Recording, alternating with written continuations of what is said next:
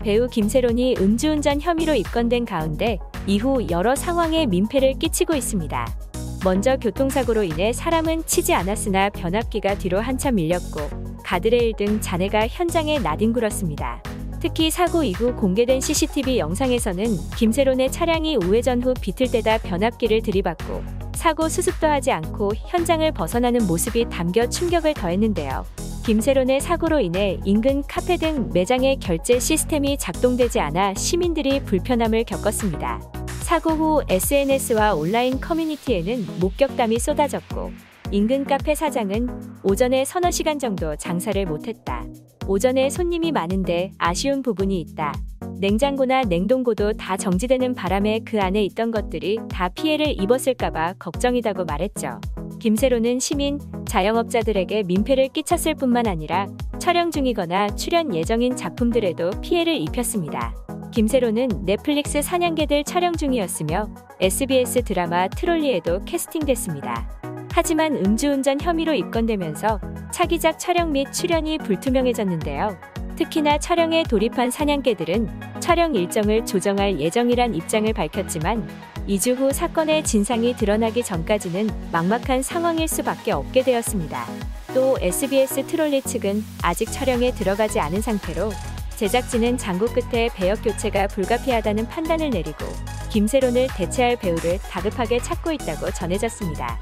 또한 사고 당시 차에 타고 있었던 20대 동승자에 대한 억측이 이어지는 것도 민폐였습니다.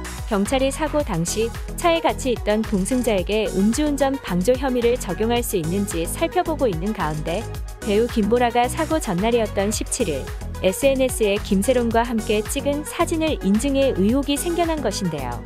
이에 김보라는 자신의 SNS 스토리를 통해 제가요라는 글이 적힌 황당한 표정의 이모티콘 캐릭터 이미지를 게재하며 의혹을 일축시켰습니다.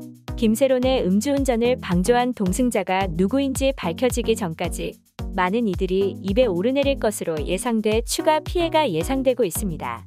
김세론은 무리를 빚은 음주운전 혐의, 여러 피해를 입히고서도 사과가 없었고 가장 먼저 한 행동은 SNS의 댓글 기능 제한이었습니다. 뒤이어 소속사 측은 정확한 검사를 위해 체열 검사를 진행했으며 검사 후 보호자 동행하에 다른 조사 없이 귀가 조치됐다. 체열 검사 결과는 2주 후 나올 예정이며 추후 경찰의 요청에 성실하게 임할 예정이라는 공식 입장만 밝혔고 사과 없이 단지 상황만 전달한 공식 입장에 대중들은 더 분노하고 있는데요. 특히 김세론이 음주 측정기가 아닌 체열을 원했다는 점에서 시간 끌기 전략을 쓰는 게 아니냐는 주장도 제기되고 있습니다. 일각에서는 체열을 할 경우 혈중 알코올 농도가 더 낮게 나온다는 속설이 있다고 알려져 있고 김세론이 검사 후 결과가 나오기까지 2주의 시간을 벌기 위해 체열을 그 자리에서 선택한 게 아니냐는 주장도 나오고 있는데요. 이번 사건에 대해 한 변호사는 공용 물건을 손괴하는 경우 별도로 처벌되게 돼 있기 때문에 단순 음주운전과는 달리 재물 손괴에 대해서는 추가적으로 법 적용이 될 가능성이 있고 그렇다면 형량이 높아질 가능성이 높다며 특히 사고 이후에 바로 내려서 어떤 사고의 수습이나 조치를 한 것이 아니라 도망가다가 근처에서 잡혔기 때문에 사고 후 미조치도 적용이 돼서 소위 말하면 재물손괴 후 도망갔다라는 법도 적용될 것으로 보인다고 밝혔습니다. 뒤이어 동승자에 대한 방조제 처벌, 혈중 알코올 농도 수치에 따라 엄중히 처벌될 가능성도 있다고 전했습니다.